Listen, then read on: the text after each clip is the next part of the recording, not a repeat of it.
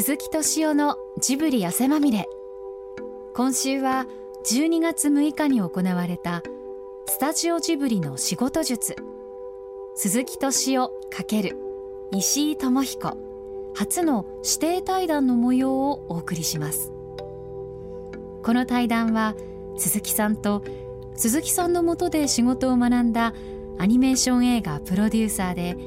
現在は株式会社クラフター。取締役プロデューサーの石井智彦さん。それぞれの著書「ジブリの仲間たち自分を捨てる仕事術」の観光記念トークイベントとして行われました。司会は崖の上のポニョの主題歌でおなじみの藤巻直也さんです。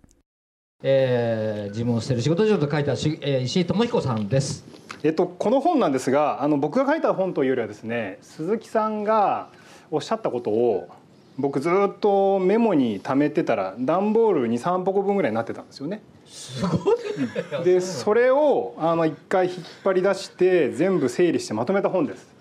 なのでもう9割9分9厘鈴木さんの本なんですが。論文みたいなもんですね、じゃあ。そうです。そうです。もともとだから石井君が、はい。あのーの、まあ、経歴をたどるとですね本を読むと面白いんですけどねお父さんが大学教授なんですよね。で、はあのーそういう中にあって、えー大学なんか行かないでお前世界を見てこいって言って世界を放浪してきたんですよね。はい、その後に鈴木さんの下にそれどういうきっかけでそのジブリに入ろうと思ったんですか？あの隣の山田君の時に中途採用の募集がジブリの公式ホームページにあったんですよ。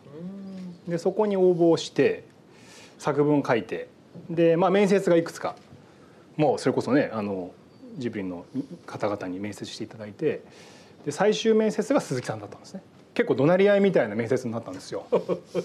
面接ってこうアピールしたいじゃないですか。はいはいでまあ今若い人も面接でどう自分をアピールするかっていうことがそれ何歳の時？21か22ですね。まだ分かった、はい。そしたらまあ僕が言うことをアピールすべて違う。って言ってもその場でこうもう否定をしてしまうのでさすがに僕も当時若かったんで、まあ、ちょっとムッとしてですね。で、まあ、そんなことはないですみたいな言ってるうちにだんだんこうヒートアップしていって。で終わった後に鈴木さんが「うん分かった。じゃあ頑張ってね」って言って手を振ってそのままパタパタパタパタと部屋を出て。で。そうです、でまあこれはダメだったかなと思ったら後日採用になりましたっていうご連絡をいただいてで今に至る今に至るっていうか、まあ、あの鈴木さんジブリに入れ入れていただいたっていうのがきっかけですね。でその時はえ人入ったのは一人だけ？一人だけでした。あの300人ぐらいいたんですって。だから後から知ってびっくりし応募が。うん、びっくりしました、まあ、いろんな方にねもちろん通していただいたんだけど最後は鈴木さんに面接をしていただいて。えその時鈴木さんはどういう人材が欲しかったんですか？やっぱプロデューサー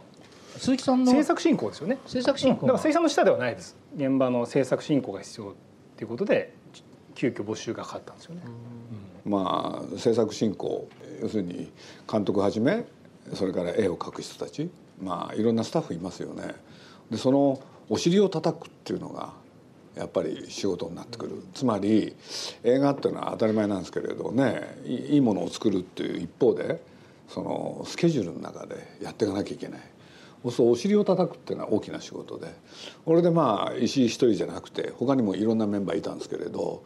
まあね僕のところもちょっと耳に聞こえてきたのはなんかこの間入った石井が要するにそのみんなと一緒にやる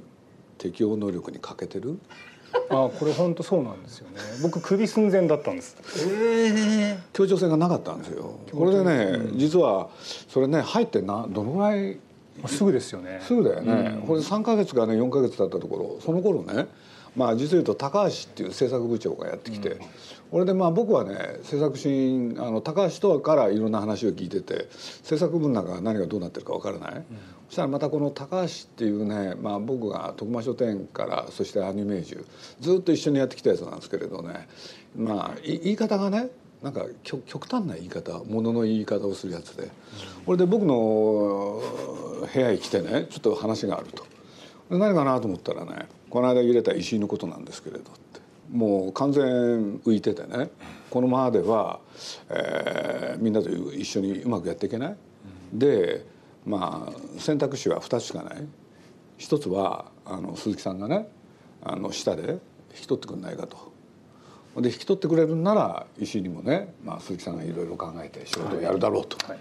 で引き取らなかったらどうするのって言ったら「あクビにします」って言われて。これ本当なんですよ。本当ですこれこれでそれ言われたからいやそこまで言われるとじゃあしょうがないな。じゃあ様子見てみるよって、そういうことになったんですよね。でまあ何て言うんだろうまあいろんな人入ってきたけれどそんな入ってすぐみんなからソース感食らうっていうやつはいなかったんですよ。でまあそれはいまだに多分続いてると思うんですけれど。あのだからまあねじゃあ面倒見るかっていうことですよね。もうすべもう200 200%事実ですね。それそこでえ。石井君的にはい。ちょっとこう自分の人間性とかええ。あれを変えようっていう気持ちになった感じ？当時の僕は分かってないわけですよ何が悪いかを、やってるつもりでいたし、あの仕事もする気でいたし。なぜ責められるのかがわからない？いやだから最近の若いやつとかよく言うじゃないですか。もう僕もご多分にもそれでね。いや世界が間違っていて 僕が合ってると思ってたわけですよね。なるほど。そして多分周りの人からすればたまったもんじゃなかったと思うんですけどそれを鈴木さんに本当に一からこう叩き直していただいたんですよね。そそこから鈴木さんにこう弟子入りした形で、はいあの全て鈴木、まあ、僕も鈴木メソッドって呼んでるんですけど、はいはいはいを学んだっていうことなんですかね。そうですねいや。そうですね。僕僕はそのこと何も考えてなかったんですけどね、俺で僕が覚えてるのはねまあ石井の印象っていうのはね人に言うこと何も聞かずに自分の思ったことをどんどんやろうとする、それはみんなに嫌われるのは当たり前なわけで。そうですよね。だからねまあ僕が思いついたのはまず人の話を聞く、それでそれを理解するって。これがもしかしたら大事かなと。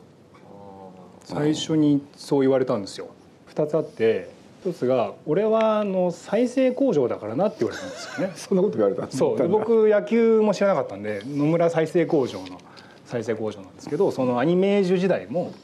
そのどちらかというとそのあんまりこう組織に馴染めないやつをいつの間にか100人ぐらい集めてアニメージ作ってたんだと。なんで、まあ、今からそれを教えるからなっていうことで始まってとにかく自分の意見を一回捨てなさいと。で自分が何か言おう言おうと思ってると人の話が入ってこないからそれはお前の意見なんか誰も必要としてないのだとただ鈴木さんのそのすごいところはまあ普通だったらそこでね要は大人は分かってくれないになるじゃないですか。だけど若いことの最大の価値というのは誰にも必要とされてないことなんだと。でその時にちゃんと自分の意見を捨てて、えーノートにみんなが言う言うことを全部書いて、ね、身振り手振り全て書き残してで会議が終わった後読み返せ寝る前に読み返せでしかもそれを俺に送れっていうふうにおっしゃってでその議事録を毎晩送ってたんですよね。でそれをしているうちにだんだん皆さんが言ってることがまあ入ってくるわけですよ。そうするとあこんなに仕事って面白いんだという一方で自分にこだわるとこんなにちっちゃい世界しか見えてなかったんだなってことが分かってきたんですよね。まああのなんて言うんだろう人間が生きていく上で何が大事かっていう時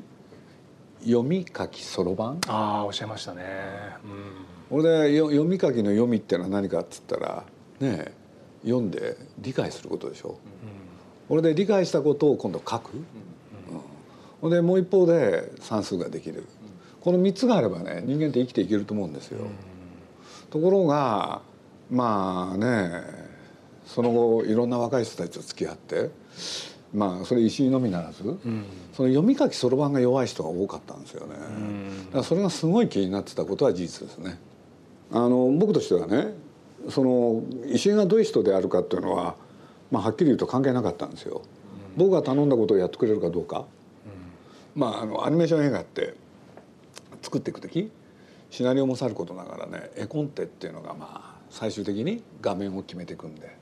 そうその絵コンテに書かれた、まあ、これ作品によって違う人もいるんですけれど、まあ、宮崎駿高畑さんの場合は必ずそうなんですけれどもう絵コンテが絶対なんですよ。うん、でそこに書かれた絵そしてどういうセリフがある？これ全部覚えてよって、うん、暗記してよと。でねなんでかって言ったら 自分で読んでもね忘れることって多いじゃないですか。そうそういう人がそばにいたら、まあ、僕としてはすごい助かるわけで。でそういうことで言うとね外部記憶装置として機能してくれたら、僕としてはものすごい助かるわけですよ。でその一点に関してはね石井は本当にまあこういう場であることもあるけれどあの実にねあの、まあ、最初のそういうきっかけがあったのかもしれないけれど人の言ったことを正確に第三者に伝えるその能力と同時に自分が読んだものそれをね正確に伝える能力っていうのはすごい身につけましたね。うん、で僕はそれはすごい助かった。だからそれねまあ今のねあの山田君からだったんですけれど一番石井の力が発揮されたのはもしかしたら「千と千尋」かなと。もう本当に突然宮崎さんのとこに、明日から宮さんのとこに毎日行けって言われたんですよ。でとんでもない話ですよねもう足が震えていけないわけですよ。でじゃあ他のスタッフが言ってるかというと他のスタッフもなかなか行けない中で僕がおじけづいてたらやっぱある日怒られて「バカ!」って言われて「俺の代わりに行くんだからお前が恐縮する必要はないって言われたんですよね。なるほど。そうそうそうそう。でそこでもお前お前はなんか宮さんにねよく見られようとか思ってるかもしれないけど関係ないからと。だから俺が言ったことを宮さんに伝えなさい。で宮さんが言ったことを俺に伝えてっていうふうに。ただの伝令役だけだからっていうこと、ね、そうです。でそこの情報の伝え方みたいなものをすごく教えてくださって。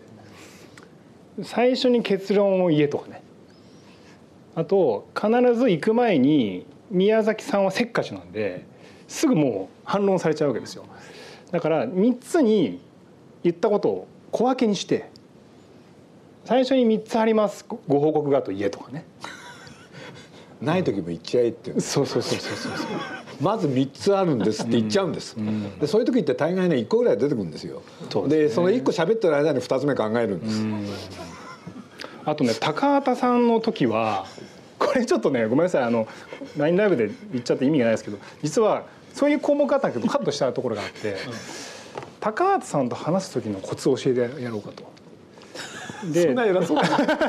教え教えようと。あのこれあの多分皆さん高畑さんも宮崎さんも見てないですもんね。あのまあ、ええ、実態を知らないじゃないですか。あの高畑さんという方はもう本当に日本一のいわゆるその知識人なので。東大でなんですけどね。あの僕のような人間がの墓とかね。そうですね。そうですね。思い出ポロ思い出ポロポロ。宮崎監督の先輩ですね。の監督ですで何か言われたらすぐ返事するなと。で本当に頭がいい人はすぐ返事するとねお前ちゃんと俺の言ったこと分かってないだろうと思うのだと。分かってなくてもいいから斜め上を見て3秒考えたふりをしろって言われたんですよ。有効だね。そう。なるほど。それをやってから高畑さんが僕のことを評価してくれ でもねあ、ええ、それあの久石譲さんも言ってましたね、え、あの久石さんが「崖の上のポニョ」の曲のオーダーを受けた時に鈴木さんと宮崎さんからこういう物語でこんな曲を作ってほしいんだって言われた時にもう頭の中には「タンタンタンタンタンタンタンタンタンタンタン」ってもうメロディーが浮かんだんですって。はいはい、でこれはもう2人から言われた時にこういうのどうだろうって言おうかなと思ったんだけどここで言っちゃうと多分安っぽく何も考えてねえだろって思われるから、1週間経ってからそのメロディーを伝えた。ら「おいいじゃん」って言われたって言ってたから。結論。それは重要なことなのかもしれない。結論を先に言うなとかね、うん、仕事は公私混同と。よく言うね。プライベートも仕事に使えという意味ではないんですよね。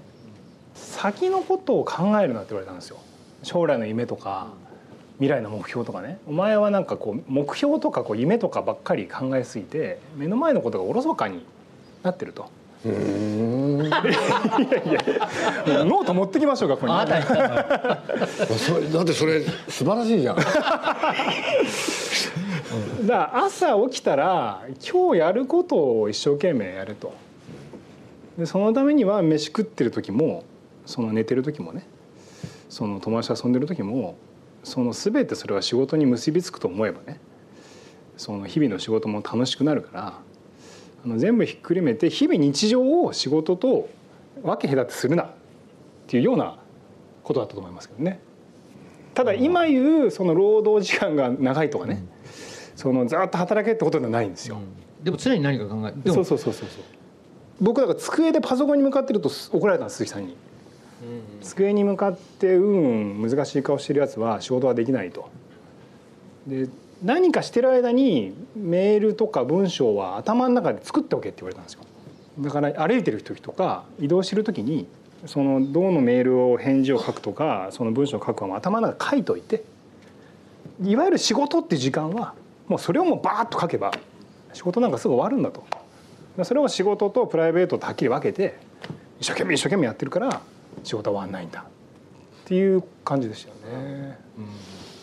最近の言葉で言うとオンオフって言葉あるでしょ？はいはいそうそう。オンオフなんかないっていう。僕あれ間違いだと思うんですよね、要するにオンここまではオンでここからがオフっていう考え方ってね、やっぱり疲れちゃうと思うんですよ、そうじゃなくてそんな区分けはないっていう方がなんか毎日楽しくなりますよね。藤巻さんそうじゃないですか。俺ほとんどオフです。けど、あのオンがあんのかっていう。そうあでもそれはそうですよね。そうですよね。だから疲れないよ、その方がっていう。あのある時こう決めたんですよ。人間の生き方って2つだって。要するに目標を決めてそれに到達すべく努力する、はいはいはい。っていう考え方あるでしょ、うん、ね。で一方でね目標を定めないで目の前のことをコツコツやっていく、うん、それによって開ける未来もある、うん、これでね僕まあある年齢になった時にね僕だって若い時は目標を持たなきゃいかんのかなって随分思ってたんですよ。あそれはちょっとほっとしました、うん、で思ってたんだけれど、いろいろ考えてもなかなかね目標なんか持てるもんじゃない。でそういうことやってたら忙しかったもんだから結局目の前のことをねコツコツやんなきゃしょうがない。それによってね自分がどこ行くか分かんないんだけれど開ける未来はある、っていうことをどっかで体で学んだんですよ。だから多分ね石井の前で偉そうに言ったんでしょうね。あの危機とねあの雫の例に、うん、それはよくよく話したね。うん、危機が好きかさあの雫が好きか？あの耳を澄ませばの雫と魔女の卓球の危機が好きで人間が分かれると。で危機が危機っていうのは自分の持ち物である魔法使いっていう血を使って仕事をしようとするけど雫は小説家になろうって思うじゃないですか。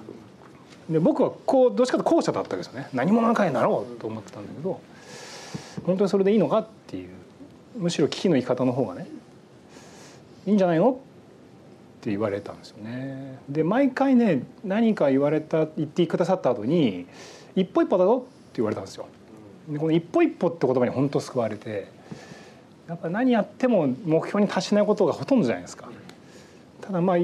にかく一歩一歩だぞって鈴木さん言い続けたんでそれはすごくやっぱり励みになりましたね。ジブリで働く若い人たち特に現場で働く人たち、よくねまあ頑張ってる人に限って突然辞めたいって言ってくる人多かったんですよ。でそういう人たちのね実はある共通したことがあって。でそれは何かというとねこのままでは自分を見失いそう。だから辞めたいと。ジブリにはね、まあ、夢を抱いて、まあ、その目標に向かって頑張ってるんでしょうけれどねこのままでは自分を見失う。だからやめたい。っていう人に対して僕は何言い続けたかっていうとね理想が高すぎんじゃないって。要するに自分のね理想とするある目標値があって、うん、そこから現在の自分を見る、うん、そんなふうに見たら全てみすぼらしく見えるじゃない、うん、とりあえず目標とか理想の自分を置くのをやめてみたらね、うん、映画で言うとあの「男はつらいよ」うん「男はつらいよの」ね風天の虎次郎、うん、あの人って夢はあるんですかね？あのマドンナと毎回出てくるマドンナと 結ばれることだったんじゃないですか？報われないですもんね。そそれ以外は？それ以外ないですよね多分。食っていければいいっていう。要するに自分がこういう人物になりたいっていうのはないでしょないですね確かに。人との関係でしょ、うん、マドンナを好きになるっていうのも、そうするとねあの目標設定をしないことによって毎日明るく元気に暮らせたわけでしょ、目標設定がないからか。ないんですよあれ。だから藤巻さんと同じじゃない、まあ そうですけど それと僕もう一つ言いたいのはねマドンナも好きになるわけでしょ？藤巻さん言ってくれたから思いつくんだけれど考えてるのはその人のことばっか？そうですねあれ。あそれ以外何考えるんですか？確かに何も考えてないですね。ね最大の特徴寅さんの、うん、自分のこと何も考えてないんですよ、うん、でしょ、うん、あれね僕自分の経験でも分かるけれど人のこと考えてるとね何て言うんだろう。まあそれがたたとえ深刻な問題その他であっても、なんか自分が疲れないんですよね、だから僕あんまり自分がやったことないんですけれど自分のことばっか考えてると、うん、多分疲れるでしょ。そう思いますね。でしょ、うん、藤巻さんって自分のこと考えることあるの？最近不安になってますよね将来ねあそうなんだ。将来校長ですからね今ね仲間を増やせと。はい。これはどういうことですか、ね、これもねそのやっぱり僕団塊ジュニアなんで自意識過剰の先駆けですよね。で何としてでも自分でやろうとかね。負けるもんかとかね。あのライバルとは違うことをやろうみたいなまあ自意識過剰病なわけですよ。でそれじゃダメだと。で仕事っていうのは仲間を増やせば増やすほど面白いんだからとにかくその仲間を増やしてで得意技を決めろって言われたんです。でお前の得意技は多分 A さんから B さんに何かを伝えることであると。でそれ以外はまああんまりなさそうだったんですよね。でじゃあお前にないものを持ってる人って必ずいるからそいつと組めって言われたんですよね。で得意技の見つけ方を教えてやろうっていう話になったんですよ。うん、で宮崎駿の得意技は何だって言われたんですよね。いやアニメーションの天才ですよね。でもアニメーションの天才っていっぱいいるだろうとスピルバーグもいれば高橋さんだって天才かもしれないじゃないかとそんなんじゃダメだともっと細分化しようって言われてで宮さんの得意技は実はストーリーでもその企画でもねなく誰も見たことがない面白いキャラクターを思いつく名人なんだと。でこれだけは世界に唯一宮さんしかない突出した特技なんだと。だから俺は宮さんにそういう企画をやるように仕向けてきたし宮崎さんがそうじゃない得意技でやろうとした時はいやちょっと違うんじゃないですかねって言って常に宮崎さんがそういうふうになるようにしてきた。なるほど。だから自分の身の回りのいろんな関係者の得意技をその人にしかない得意技まで全部言葉にしてでそれをいっぱい集めると仕事面白いんだ。そうすると相手のことも尊敬できるしというような教えでしたよね。そういう仲間を増やせ増やせ。自分が、うん、じゃあ自分と被るようなその人のあれをそのまま伝える能力たけたやつはもういらないと。あの 一番あれなのは僕も223なんで飲み会に誘われるわけですよ、その同同世代飲み。会、はいはい、でこれは鈴木さん本当に鈴木さん言ったんでねあえて言うと同世界の飲み会に行くのも禁止されたんです。行くなって言われたんです、で同世代意味ないっていうことそう同世代がその同じ夢を持ってね、その夢を語っててもその世代にできることなんかないんだからあの人の悪口言ってるだけだろうと。だから組むんだったら自分より上の人か決定権のある人かもしくは自分に持ってないものを持ってる人だで同世代の飲み会っていうのは一番無駄だから行くなって言われたんですそんなこと言ったんだ。びっくりですね でも確かにそうなんですよね。まあ楽しいし楽だしなんか終わった後はなんかなした気になるんだけど別に何もなんないわけですよね。で鈴木さん俺は若い頃一回もそういうとこに行かなかった、うん、俺は常に自分より若い人か自分より年上と仕事してきたんだ、うん、確かにあんまり鈴木さんの周り同世代いないですよね。確かに、うん、同世代じゃん。全然違いますよ あいつもうすぐ70じゃんハイブリッド型総合書店本当の主催で行われた鈴木さんと石井さんの対談いかがだったでしょうか？